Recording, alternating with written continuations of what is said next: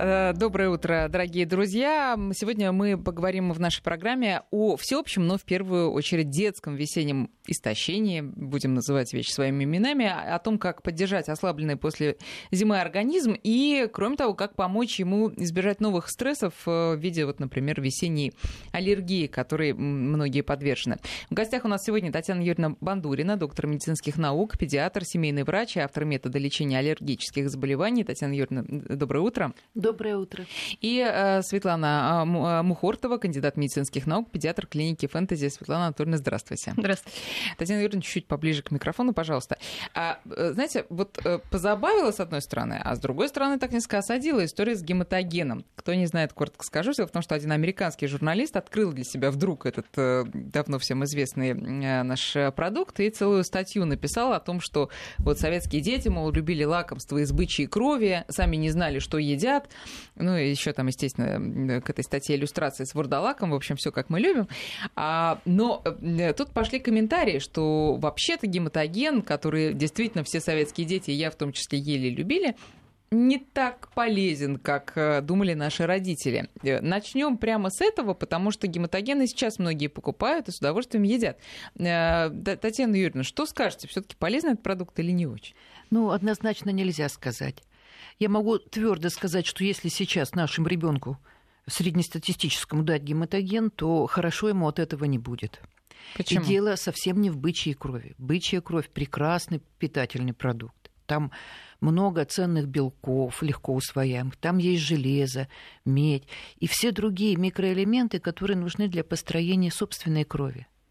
Но сопутствующие вещества, то есть то, чем наполняют этот полезный продукт, они вот как раз представляют прямой вред для детей.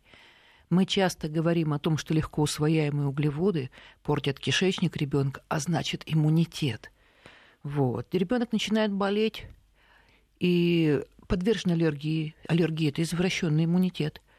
И этот э, полезный продукт бычью кровь с железом и с микроэлементами съедают э, неправильная микрофлора кишечника. Понятно. То есть, с одной стороны, мы говорим о том, что гематоген – это помощник иммунитета, ну, благодаря бычьей крови, но благодаря Бычья всему остальному помощник, это враг, да. наоборот. Совершенно верно. Понятно. Но если сравнить со всем э, остальным ужасом, что едят дети, э, что продается в изобилии, ну, может быть, гематоген-то это меньше из зол?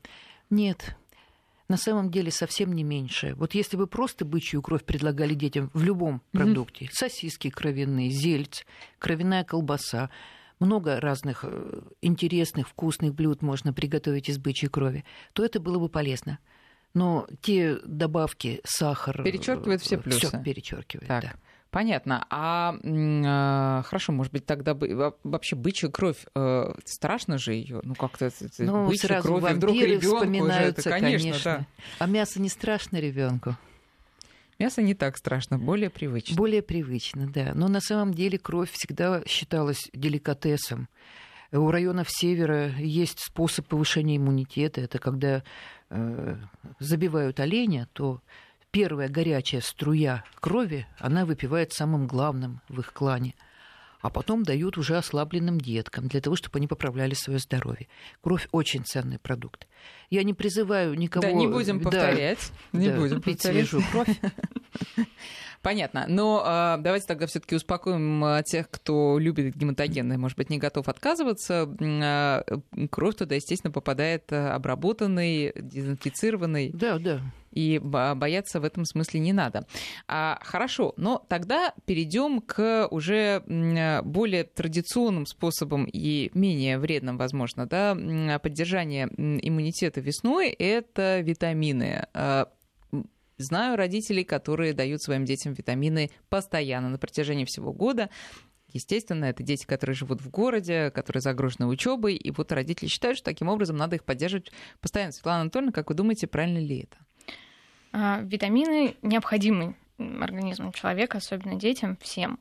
А, но если ребенок питается полноценно, если у него нет каких-то хронических заболеваний, если у него нет Э, извращенного аппетита, то есть нет такого отказа от каких-то определенных продуктов, что ест только макароны, например. Да? Если все в целом в порядке, то в дополнительной дотации витаминов он не нуждается.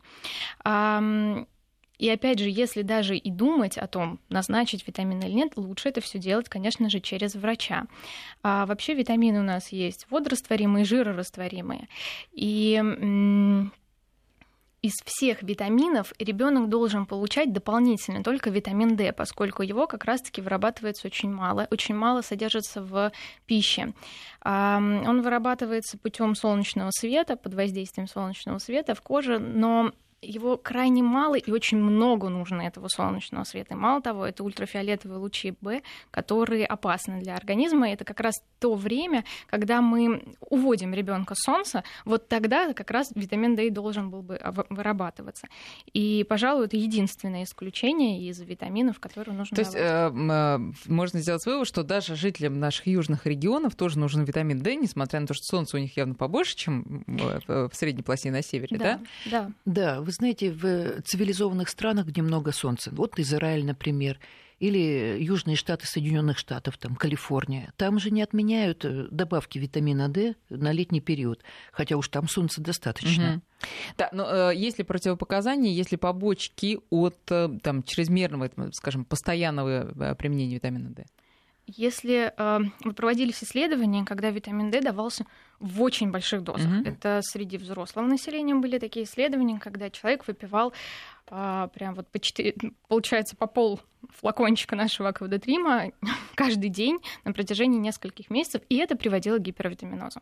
Э, существуют схемы лечения не в России, но существуют схемы, когда ребенок э, получает месячную дозу или получает недельную дозу, то есть сразу много угу. получает, а потом какое-то время не получает, особенно касается подростков, именно лечение уже гиповитаминоза э, так происходит, потому что приверженность к лечению у них не самое лучшее, чтобы каждый день получать капельки эти высчитывать. Поэтому дается разовый раз и вот на долгий срок. И даже такие э, меры не приводили к развитию гипервитаминоза. То есть это очень сильно нужно постараться, чтобы действительно это вызовет. Но и э, ни гипервитаминоза, ни каких-то а, сопутствующих заболеваний, да, Татьяна Юрьевна? То есть это ничем не опасно? Э, в рекомендованных дозах не опасно. И даже недостаточно. Дозы зарубежные в 5-6 раз выше, чем наши профилактические. Mm. Какая у нас доза витамина D? 400-600 международных единиц в сутки. Да, это очень в очень Калифорнии 2,5 это средняя при достаточной обеспеченности витамином D. Так как сейчас проблема эта стоит очень остро, то всем взрослым мы обязательно проводим анализ, кто у нас наблюдается, на витамин D. Вы знаете, ни одного анализа нормального угу. еще не попалось. Даже те, кто получают обычную нашу рекомендованную дозу, все равно страдают от недостатка. Но, э, кстати говоря, про анализы. Правильно ли делают многие, э, некоторые родители, и не многие, совсем не многие, их э, мало, которые все таки перед тем, как даже идти к врачу советоваться, они идут сдавать биохимический анализ, смотрят, что у ребенка, а может быть и сами себе делают тоже, что у ребенка, чего и сколько, а потом уже назначать какие-то витамины. Ну, однозначно нельзя сказать. Иногда попадают в точку, но чаще всего вот эта кипа анализов, которую родители приносят с собой, сдав их на огромную сумму, да. она не несет никакой информации для врача. И ну получ... как же железо, магний и так далее. Мы назначим все, что нужно, посмотрев ребенка. Сначала осмотр. Угу это сэкономит и время, и деньги, и уменьшит, установит да, взаимопонимание. количество болезненных процедур для ребенка, потому что придут они с одним, а кажется, что нужно было сдавать другое, чтобы не было лишних анализов. Для нас это самое важное. Понятно. А, многие родители, тем не менее, сами назначают ребенку витамины. Просто пришел в магазин, увидел, что вот витамины, э, повышающие иммунитет. Покупают с удовольствием дают, причем дают в большом количестве. А ну, можно же, наверное, все-таки так делать. Ну, хотя бы раз в год-то можно довериться э, самим себе в этом смысле, как вы думаете? Как вы считаете, Светлана Анатольевна? Лучше на вот эти средства купить ребенку разнообразные фрукты, овощи и подумать о его питании. Это будет гораздо полезнее для человека, нежели дотация. А, витаминов. Хорошо, можно ли навредить витаминами? Каким образом? Я сейчас расскажу. Давайте. Вы знаете, я уже давно практикую, и мой, мое первое потрясение, что витамины могут быть не полезны, случились еще в 90-е годы. были определенные люди, которые имели деньги и получали, покупали своим детям дорогостоящие витамины. Например, Kinder Биовиталь был такой гель. И считал, что он очень полезен, и он был очень вкусен, с апельсиновым вкусом. Его намазывали на хлеб и давали ребенку. Так вот, когда я пришла к этому ребенку, он с 13, ой, с 16 килограмм снизил до 13. У него пропал аппетит. Он ничего не ел. И вот только путем длительных рассуждений удалось установить, что это был киндер биовиталь. А как он подействовал таким образом? Суть в чем? Все витамины очень полезны, да, но они не напрямую попадают к ребенку, а проходят через желудочно-кишечный тракт. В желудочно-кишечном тракте живут разные микробы. И вот некоторые из них просто съедают все эти витамины на сладкой основе размножаются, продукты жизнедеятельности отравляют этого ребенка, снижают ему аппетит, увеличивают печень, ухудшают стул в общем, вводит в болезненное состояние. Но тут мы возвращаемся к гематогену. То есть витамины, Совершенно которые верно. продаются в виде некого уже продукта, а не таблеток или там капель, они э, сами, себе, сами себе враги, эти витамины, да. ввиду, ввиду своего состава. И я э, призываю родителей, которые сами назначают витамины своим детям, продумать, а они довольны результатом? Честно ответить себе. Угу. Это, понимаете, магия волшебной таблетки. Вот я куплю таблетку, я заплачу, может, за нее чуть побольше, и все у меня будет хорошо. А таблетки на самом деле решают э, очень мало. А в каких случаях надо? Ну, понятно, есть гиповитаминоз, и, друзья, я тоже в свое время говорила авитаминоз, но потом меня поправили, что авитаминоз бывает э, очень редко. Очень редко, Это так, очень так, так скажем, да, скажем деликатно, очень редко. Вот гиповитаминоз, а, понятно, что это показания для приема витаминов. Какие еще, Светлана Анатольевна, есть э, показания? Ну, опять же, если есть какие-то хронические заболевания э, страны это есть муковисцидоз, такое заболевание, да, если есть заболевание стороны печени, билиарных трактов, то тогда опять же, только с позиции врача. Все равно это врач решает, необходима ли какая-то дополнительная mm-hmm. дотация или нет. А, это могут быть опять же, ну, то, что мы говорили, недостаточное питание, это может быть недостаточный э, социальный уровень, да, невозможность обеспечить своему ребенку полноценное хорошее питание. Вот тогда, может быть, мы будем об этом думать. Если э, родители, приверженцы и своего ребенка тоже да, э, стараются к этому привести, к вегетарианству. Вегетарианство недопустимо среди детей. Дети должны получать мясо, потому что это не только да, источник витаминов, источник железа, много всего да, содержится там. Поэтому мы не имеем права так э, рисковать здоровьем ребенка. Но если вдруг происходит такая ситуация, то тогда, конечно, вот мы уже идем на дополнительные. Тоже витаминами компенсируем недостаток конечно. важных веществ. А, кстати, про мясо давайте уже поговорим. А, то тоже разброс и шатание, разброд, точнее, это шатание, потому что э, родители, есть и другая крайность, дают мясо на завтрак, обед и ужин каждый день. Какая норма вообще, Татьяна Юрьевна? Норма для всех э, индивидуальная. Э, дело в том, что сейчас очень много аномалий Конституции, которые связаны с нарушением белкового обмена, в частности, пуриновых оснований. Так называемый нервно-артритический диатез. Когда белки плохо усваиваются, откладываются в виде солей, могут вызывать у ребенка боли в суставах и даже рвоты. Да. В таком случае нужно просто сбалансировать рацион. Ничего сложного в этом нет. Все это решается индивидуально. Но мясо, без всякого сомнения, полезно детям, является ценнейшим продуктом питания. И если ваш ребенок ест мясо на завтрак, обед и ужин, значит, у него хороший аппетит, да, здоровые инстинкты и крепкая конституция. То есть вреда в этом нет? Нет.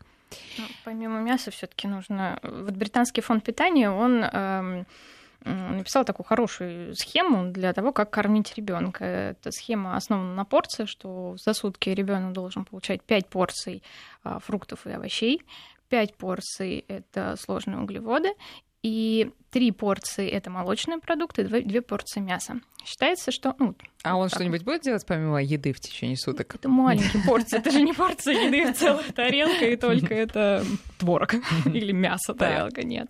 Э, э, а, сразу поясните, сложные углеводы, что это такое? Сложные углеводы, это крупы сюда относятся, это злаки. А порция, она для каждого человека разная, но вот сейчас э, считается, что одна порция — это кулачок ребенка. Uh-huh. Да? То есть 15 кулачков вот за сутки да, разной еды он должен съесть, ну и распределить их, конечно, в течение дня. Ну, а завтрак, второй завтрак, обед, полдниковый ужин. Вот. Сколько получается от приемов пищи в день? по-разному, это тоже зависит от ребенка, но обычно 4-5 приемов пищи. Вот так вот. Три основных и вот два дополнительных. Понятно. А про овощи э, тоже я слышала такое мнение, что ребенок должен съедать, съедать э, условный стакан сырых овощей и условный стакан сырых фруктов за сутки. Прокомментируйте, пожалуйста, это, Татьяна Юрьевна. Овощи это единственный продукт, о котором все диетологи без исключения отзываются положительно. То есть овощи, безусловно, надо есть. И сырые овощи я рекомендую всегда использовать в качестве перекусов – не печеньку дать, не крекер, а вот именно кусочек морковки там, цветной капусты, перчик болгарский, но только натуральный. Вот, тогда все будет хорошо. Желчеотделение хорошее, хорошая микрофлора.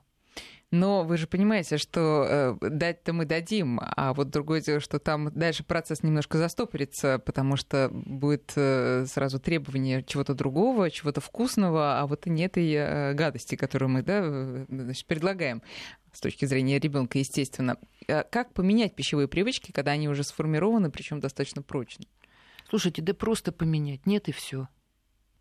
На самом деле надо формировать правильные Жестко. пищевые привычки. Так нет, нету. В доме, если нет, если родители не едят шоколад под одеялом, то все нормализуется. Вы знаете таких?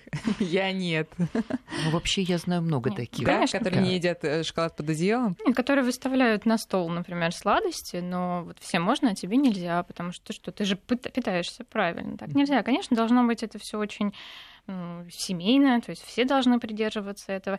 Ну и, конечно, нельзя исключать э, такого, что вы пошли на праздник, и всем можно, а вашему ребенку нет. Но это будет соответственно, агрессии и желание да, делать все наоборот. Да, да. Конечно. Поэтому какие-то небольшие послабления возможны, в этом нет ничего страшного. Главное, держать определенный вектор. Вот стремиться к тому, что мы питаемся правильно, но, всей семьей. Да, это придется всем взять себя в руки, что непросто, но проблема еще в другом, знаю по себе, иногда, да, готова уже встать на путь здорового образа жизни, но как-то не наедаешься овощами. Хочется же все равно углеводиков каких-то вот сладеньких. Овощи с мясом. Ну, перекусом это уже не назовешь. Перекусом не назовешь. Ну, так есть три полноценных приема пищи: это завтрак, обед и ужин. А перекус это то, что в середине, если человек не занят, то у него возникает какое-нибудь желание как-то себя вот занять. это очень правильно. Если он да, не занят именно. Да. Да. И, и ребенок то же самое. Если он занят лепкой там, или танцует, в своей, на, на своей ритмике, вряд ли он бросит все и побежит есть. Он занят, он сосредоточен.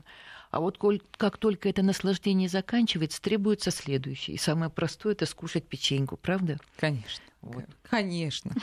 А, тогда, э, смотрите, второй вопрос очень важный по поводу овощей и фруктов. Э, к сожалению, они у нас растут все-таки не круглый год. И порой, когда ты смотришь вот на этот продукт, не хочется ни ребенку давать, ни самому даже есть потому что ясно, что он э, выращен не совсем э, экологичными способами, и это видно просто, да, невооруженным глазом. Как все таки правильно давать те же там яблоки, начищенные воском, там, морковка, которая ни на что уже не похожа? Вот какие? Или все таки все готовить, все подвергать термообработке? Нет, сырые овощи и фрукты, они обязательно должны входить в рацион. Но я не люблю назначать бэби carrot, сейчас вот такая есть. Маленькие генная, такие, да? Да, э, Морковка. очень сладкая морковь специально для того, чтобы ее ели, понятно. Но в ней недостаточное количество пектинов, которые, они не перекрывают уже те легкие углеводы, ту сладость, которая есть в морковке. Я часто вижу реакцию на такого вида пищи. Ну а что касается яблок, да, их обрабатывают сверху, консервируют, никакого сомнения нет. Мы видим, что они начинают портиться из середины. И как быть в таком случае? Витаминов там, конечно, уже недостаточно к весне. Но клетчатка есть. И поэтому мы детям даем фрукты. Просто надо снимать шкурку вот тем родителям, которые переживают, снимайте шкурку. А по поводу морковки, ну, если не бэби carrots, то вот эту вот нашу, которая да. с полметра угу. такая грязная, твердая морковь, да? Да. И не очень вкусная, надо прямо ну, говорить. Ну, потому что не очень сладкая. Да. Но на самом деле есть уже такие достаточно сладкие морковки, где все соотносится, mm-hmm. и пектины, и легкие углеводы. То есть дети их едят все равно с удовольствием. Огурцы, помидоры. Ну, из тех же соображений вреда они точно не приносят. Клетчатку, э, пищевые волокна дают. То есть надо давать. Ну а как же говорят, что всякие удобрения, всякие опрыскивания, разве там не больше вреда, чем пользы при таком выращивании? Клинически нет. Угу.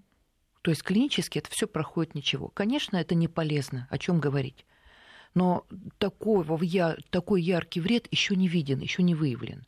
Вот. Ну, плюс все равно все они проходят э, какие-то тесты, то есть это же не просто так. И смотря где покупать, да, если мы будем покупать у каких-то неизвестных нам поставщиков, то, наверное, лучше не надо, да, лучше искать там, где проверено и точно будет хорошо по максимуму.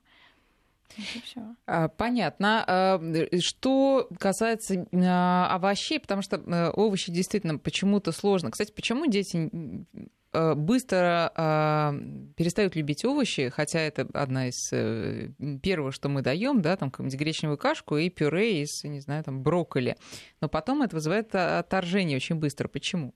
Ну, у кого как. На самом деле, если нет альтернативы, они прекрасно едят брокколи и цветную капусту, и кабачок, и тыкву, все, что им предлагают. Но если им дадут печеньку, конечно, они предпочтут печеньку. Они подсядут на нее. А как быстро наступает привыкание к овощам? Э, потому что, опять же, и ребенок может быть готов потерпеть, но э, через сутки он скажет, нет, давай-ка лучше обратно перейдем, вот как мы питались нормально до этого. А когда ребенок уже почувствует вкус и прелесть вообще вот такого питания, Светлана Анатольевна? Ну, сложно сказать, какие должны пройти временные промежутки. Нужно просто разнообразить это питание, чтобы оно было разное. Сегодня у вас брокколи, завтра у вас брокколи уже не будет, особенно если оно не понравилось ребенку. Давайте предлагать ему через какие-то интервалы. То есть сложно сказать, через сколько. Он привыкнет через две недели, через три, никогда. ну, то есть это же пищевой интерес формируется, и нужно максимально дать ребенку возможность попробовать разного. Ну, разного в пределах разумного, конечно. Mm-hmm. Есть овощи, которые не рекомендованы, там, например, баклажаны в раннем возрасте, естественно, или нет? Нет, нет, все нет, овощи. Все рекомендованы и полезны. Друзья, сейчас мы делаем перерыв на новости, потом мы вернемся к разговору. Я напоминаю, в гостях у нас сегодня Татьяна Юрьевна а, Бандурина, доктор медицинских наук, педиатр, и Светлана Анатольевна Мухортова, кандидат медицинских наук, а, и также педиатр. А, мы сейчас делаем перерыв на новости. Друзья, вы можете прислать свои вопросы на наши координаты 5533 для ваших сообщений, смс и 8903 170 6363 WhatsApp и Viber. 8 часов и 35 минут московское время. Продолжаем разговор. В гостях у нас сегодня Татьяна Бандурина, доктор медицинских наук, педиатр, семейный врач и автор метода лечения аллергических заболеваний, и Светлана Анатольевна Мухуртова, кандидат медицинских наук, педиатр клиники «Фэнтези». Мы говорим сегодня о сезонных э, проблемах, в том числе о гиповитаминозе, э, о правильном питании. Вот нам пишут уже наши слушатели, что большую сладость моркови вы почувствуете через неделю после отказа от сахара. Да? Конечно, согласна. Вот, отлично. А, как и, собственно, как мне говорил один человек, который отказался от соли, что помидоры, на самом деле, это достаточно соленые продукты. Просто не надо есть соль в большом количестве. А, друзья, 5533 для ваших смс и 8903 170 6363 наш WhatsApp и Viber. Вопрос еще все-таки про гипервитаминоз. А в чем он проявляется и чем это чревато, Татьяна Юрьевна? Гипервитаминоз э, разных витаминов проявляется по-разному. Но самое большое обычно вот в общем, это то, что он вызывает гиповитаминоз относительно гиповитаминоз всех остальных витаминов, и поэтому организм не может правильно работать. Гипервитаминоз витамина D – это состояние тяжелое. Оно связано с тем, что в, во всех внутренних органах, в оболочке сосудов, во внутренней оболочке начинает откладываться кальций и понимаете, что это уже э, даже опасность для жизни определенную mm-hmm. представляет. Поэтому не рекомендую никому заниматься самолечением, только через врача. И, Катя, если позволите, я все-таки несколько слов скажу про овощи, потому что я Конечно. представляю сейчас разочарование родителей, которые сегодня с утра будут пытаться предложить своим малюткам морковь, а те будут смотреть на них с недоумением. Вот. Дело в том, что если ребенку убрать ту микрофлору, которую с детства вырастили сладкими добавками, и соками, и фруктовыми пюре, и печеньками – растворимыми кашами, хотя они не сладкие, но они тоже легкие углеводы. Если убрать эту микрофлору, то у ребенка восстанавливаются здоровые вкусы. Они начинают есть мясо, они начинают есть овощи. И если им не предлагать, не возвращать их на эту стезю, то все проходит очень легко, в 4-5 дней на самом деле. Так быстро? Да. А как вы советуете все-таки вот психологический а, момент э, обойти, так сказать, психологическое нежелание вообще подчиняться сумасбродным родителям, которые вдруг решили поменять рацион? А в чем э, сумасбродство-то? Ну, я в кавычках, естественно, да. Нет. да. Вот, нет, с точки зрения ребенка в чем было и нету, они привыкли подчиняться, понимаете? Для них выживаемость зависит. Вашими бы устами, Татьяна Юрьевна. Ну хорошо, ладно. А тут вот вопрос такой к нам пришел. Э, почему раньше дети весь день валялись в снегу и не болели, а сейчас открыл холодильник и уже ангина? Светлана Анатольевна. Очень странная история, потому что на самом деле э, открыл холодильник и ангина. А ангина вообще это бактериальная инфекция, если мы говорим, да, именно о стрептококковой ангине, о стрептококковом тонзиллите, поэтому из холодильника его точно стрептокок, я имею в виду, не получить. Ну, имеется в виду какая-то простуда, в общем, какое-то, да, да, недомогание. В любом случае, действительно, нужно э, ребенка закаливать, так как делали раньше, не то чтобы сразу бежать по снегу босиком, но все равно к этому подходить. Не нужно перегревать детей, это мы уже к следующему ушли, да, от витаминов. Да, давайте перейдем уже к следующей теме, поскольку действительно, э, и мы, собственно, планировали поговорить об этом, погода пока непонятная, ну, что значит непонятная, апрельская погода. И это э, часто бывают перекосы с одеванием ребенка то в ту, то в другую сторону, всем родителям это хорошо известно. А, Все-таки лучше недо, чем перья одеть? Или наоборот, лучше пере, чем неду? Перегревание опаснее, чем переохлаждение. И плюс э, самое неприятное, когда ребенок набегался, вспотел, а потом переохладился. А, поэтому обязательно нужно следить за одеждой. Нужно а почему, выбирать... кстати, это опасно? Вот объясните на уровне организма, почему опасно э, разгоряченному охладиться? Ну, потому что это может привести к переохлаждению ребенка, и это может вызвать э, активацию, ну, это прям очень сильно надо, конечно, постараться, условно патогенной флоры. И тут, конечно, это очень редко. То есть это прям редкость, да, но возникновение каких-то заболеваний инфекционных именно вызвано условно патогенной флорой, та, которая обычно живет. В основном все-таки заболевания это патогенные, да, это у нас либо бактерии, либо вирусы. В подавляющем большинстве это вирусы. Для того, чтобы заболеть вирусной инфекцией, э, ребенку нужно проконтактировать с другим человеком, который болеет сейчас вирусной инфекцией. Соответственно, а, если мы откроем окно, то наоборот, свежий воздух, он будет обновлять воздух в помещении, и вирусы максимально будут уходить. То есть это не будет приводить к тому, что ребенок, наоборот, заболеет. Поэтому не нужно бояться. Но при этом мы можем, а, опять же, возвращаемся путем переохлаждения, возбудить его собственную флору. Это нужно, нужно обязательно следить за температурным режимом. Да? Мы все равно смотрим, чтобы температура в помещении была от 18 ну, до 22 максимум градусов. Конечно, если это ниже, да, там 13 градусов не нужно, не надо так а делать. Как правило, нужно, это выше. Как правило, выше. Поэтому нам вот 18 градусов это хорошая температура, прохладная, но это не вызовет никаких инфекционных заболеваний, угу. даже активацию патогена. Э, переходим к подростковому возрасту. Естественно, все подростки снимают шапки, а э, было и во все времена, но сейчас еще добавилось голые лодыжки, и не в апреле, а в январе. Вы наверняка видели этих замечательных молодых людей с сине-красными ногами голыми, которые там вот между коротенькими ботиночками и коротенькими же штанишками э, проглядывают. Это просто модно. Татьяна Юрьевна, возможно, вы еще не в курсе э, новых э, модных тенденций. Но вот я вот вам сообщаю, что именно так следует ходить. А, скажите, пожалуйста, а, когда все-таки можно а, раскрыться, раскрыть не только там руки, лицо и шею, но и еще там голову, снять шапку или надеть что-нибудь такое коротенькое? Знаете, все очень, опять-таки, индивидуально. И иностранцы, которые приезжают в Россию, прежде всего удивляются русской привычке кутать детей. Английские школьники идут э, в школу в коротких шортах, хотя падает снег. То есть это к вопросу о лодыжках. Все дело привычки. Да, действительно, там детей не кутают. И не могу сказать, что они меньше болеют, потому что это вопрос еще внутреннего иммунитета. Но что касается закаливания, то с этой точки зрения ничего плохого нет. Конечно, если ребенка кутали всю его жизнь, а сегодня раздели и вывели на сквозняк, на ветер пронизывающий и снег, то велика вероятность, что он заболеет. Угу. Но если делать это грамотно и постоянно, то ничего плохого не случится. Вот что такое закаливание? Чем мы, чего мы стараемся добиться закаливанием? это гибкости сосудов, чтобы они быстро сузились и смогли также быстро раскрыться, то есть восстановить кровообращение вот к тем органам, куда, как сказала Светлана Анатольевна, вирус уже залетел. Вот. То есть, как это делается? Ребенка выводят в легкой одежде, э, так, чтобы дать ему возможность даже замерзнуть. Но как только он замерз, а это что значит замерз? Ну вот как вы говорите, посинел или активность потерял, грустным стал, его тут же забирают домой, укутывают, можно посадить в горячую ванну. И так столько раз, насколько у вас хватит терпения. Три-четыре? Да. Десять? Да. Вот таким образом можно... За раз, за день, за прогулку. Ну, это уже зависит от э, да, настойчивости, желания, мотивации родителей, сколько они смогут. Угу. Вот не обязательно так это делать. А когда вообще тщательно. правильнее, в какой сезон правильнее начинать закаливание? Можно ли сказать, что вот как раз весна и лето – это самое оптимальное время? Да в любое время можно начать закаливание. Ну, просто весной и летом, конечно, это удобнее делать. Угу.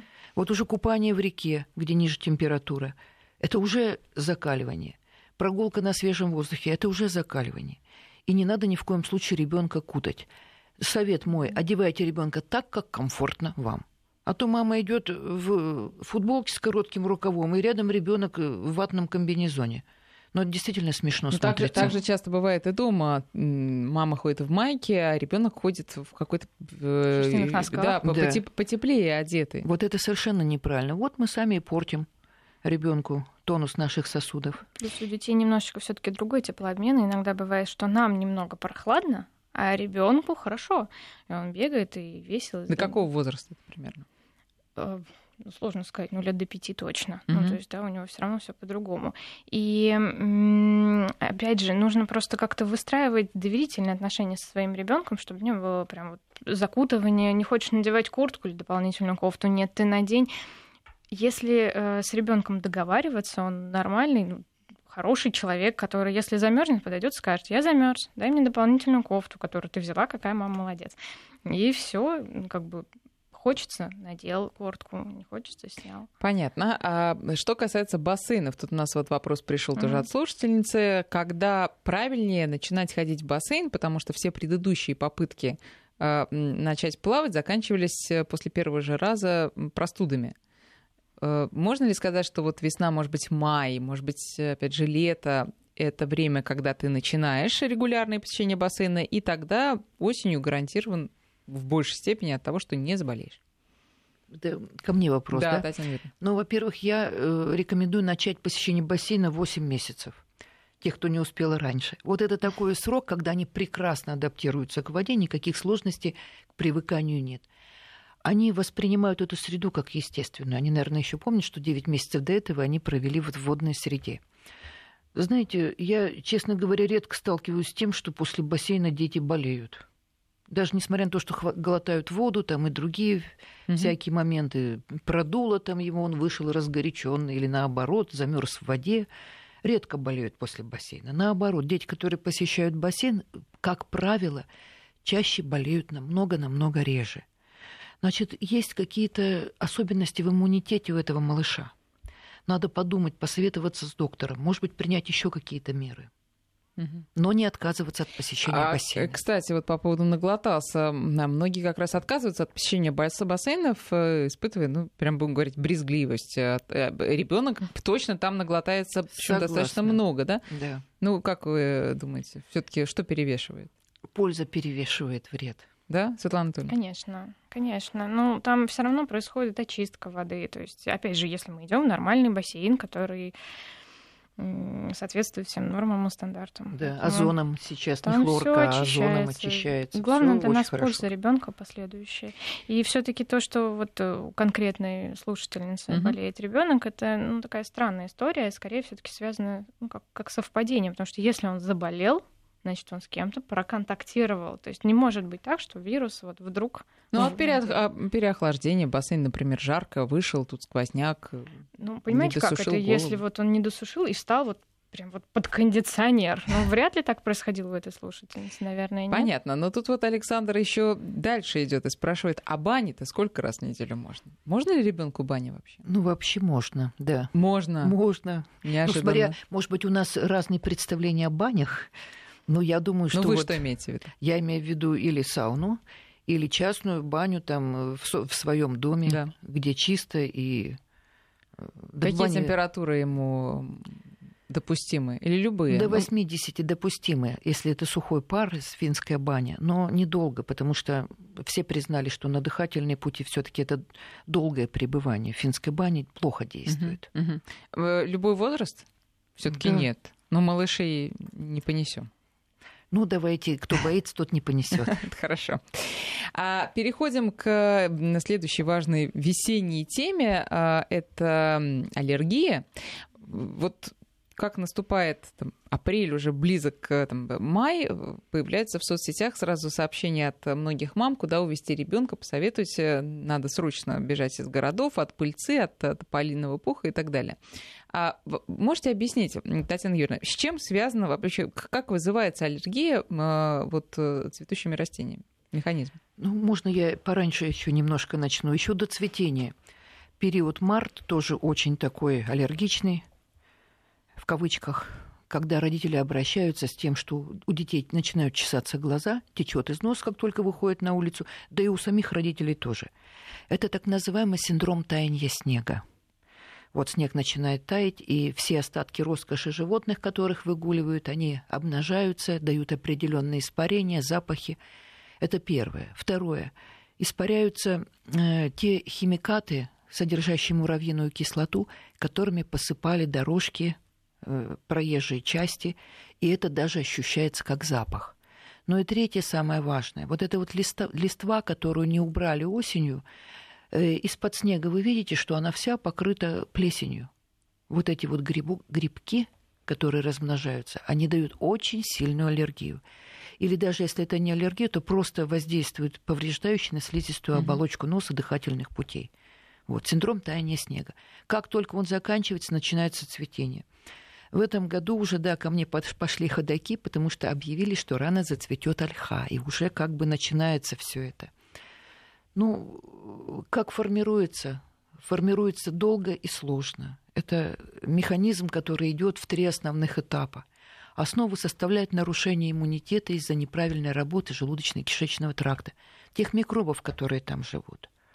В ответ на их поселение вырабатываются защитные белки, иммуноглобулины Е. Это второй этап. И третий этап, уже эти конкретные иммуноглобулины Е как бы обеспечивают сенсибилизацию к какому-то конкретному аллергену. Вот в Московской области это, конечно, самый частый аллерген, это береза. Ну, есть перекрестные какие-то. У некоторым не повезло, у них там э, полисенсибилизация. Чувствительность, то есть. Да. Угу. Как с этим бороться? Ну, самое главное, это держать желудочно-кишечный тракт чистым, то есть правильно питаться. Это панацея от всего. От низкого иммунитета, от извращенного иммунитета аллергии. И когда ко мне приводят ребенка, например, с красными э, чешущимися глазами, я говорю, это пройдет за 10 дней, если вы выполните мои рекомендации. Все остальные вещи сложнее. Аллергические риниты, вазомоторные риниты, э, астма – это требует немножко большего времени. Но то есть каждая нозологическая форма, она имеет свой подход. Но если вы утверждаете, что во многих случаях аллергия на цветение в том числе пройдет путем э, налаживания рациона своего. Да, ну понятно, что если мы не в апреле начали. Если мы начали в апреле, то существует еще добавляем к этому способ неспецифической гипосенсибилизации. Есть определенные препараты, которые ну, подкожно колят раз в неделю, и они как бы другой путь иммунитета исправляют. То есть они не исправляют сам иммунитет, а вот передачу там между разными уровнями патогенеза. Вот, тоже дает хороший результат.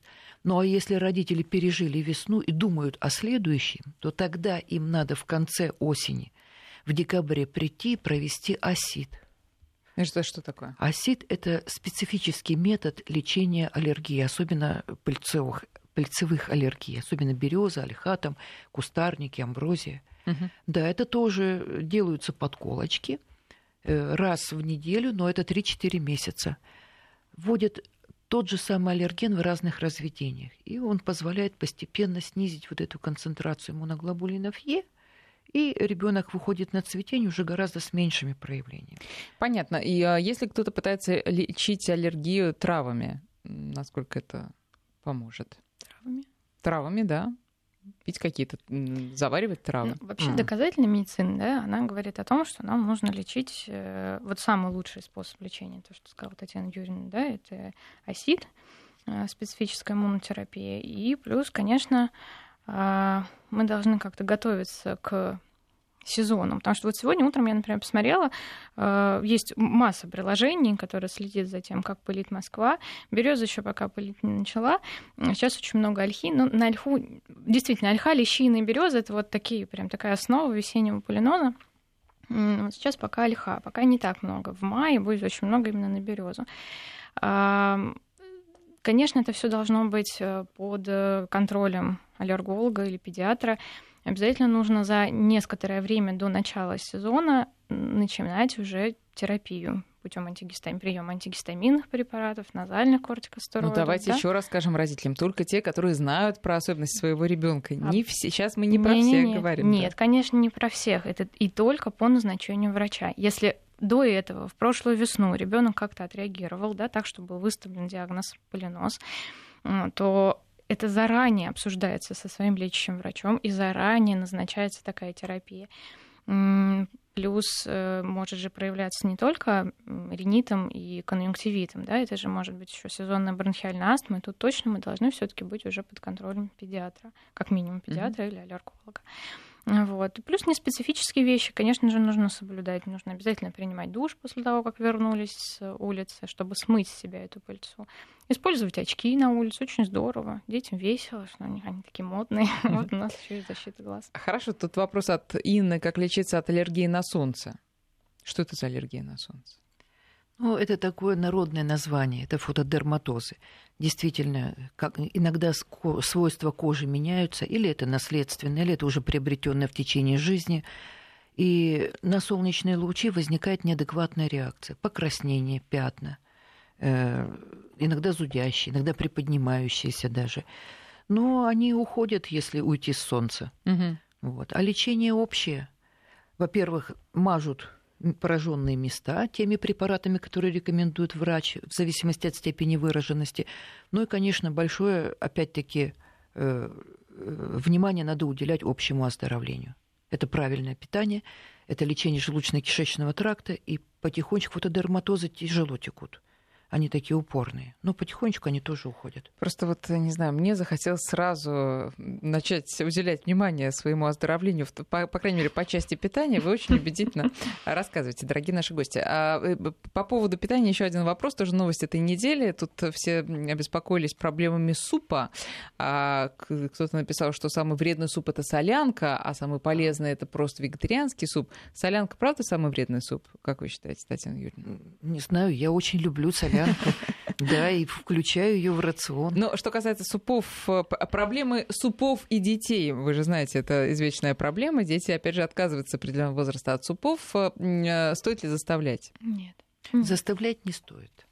Ну, вообще суп, он был создан для того, чтобы вроде как в одном блюде у нас было и первое, и второе, ну, то есть все и жидкость была, и вроде как и второе, да. Сейчас э, супы не являются обязательным каким-то компонентом режима питания не хочет есть суп и не нужно. Вместо этого съешь э, овощи, тарелочку и выпей стакан воды. Вот овощи с котлетой. Да, с котлетой. Да, овощи с котлетой. Вы знаете, все таки супы — это традиция такая русская. И когда меня родители спрашивают, а надо ли супы, я говорю, а вы сами их едите? Если сами не едят, не надо, это бесполезно, ребенок не будет есть. А если в семье едят суп или борщ, как хорошо зимой прийти с холода и съесть Ой, тарелку борща. Спасибо вам большое. У нас время заканчивается. Я благодарю наших гостей Татьяна Бандурина, доктор медицинских наук и кандидат медицинских наук Светлана Мухортова были у нас в гостях. Друзья, думаем о своем здоровье, э, о своем сначала здоровье, а потом дети, они же подтянутся вслед за вами. Спасибо вам большое. До свидания. До свидания.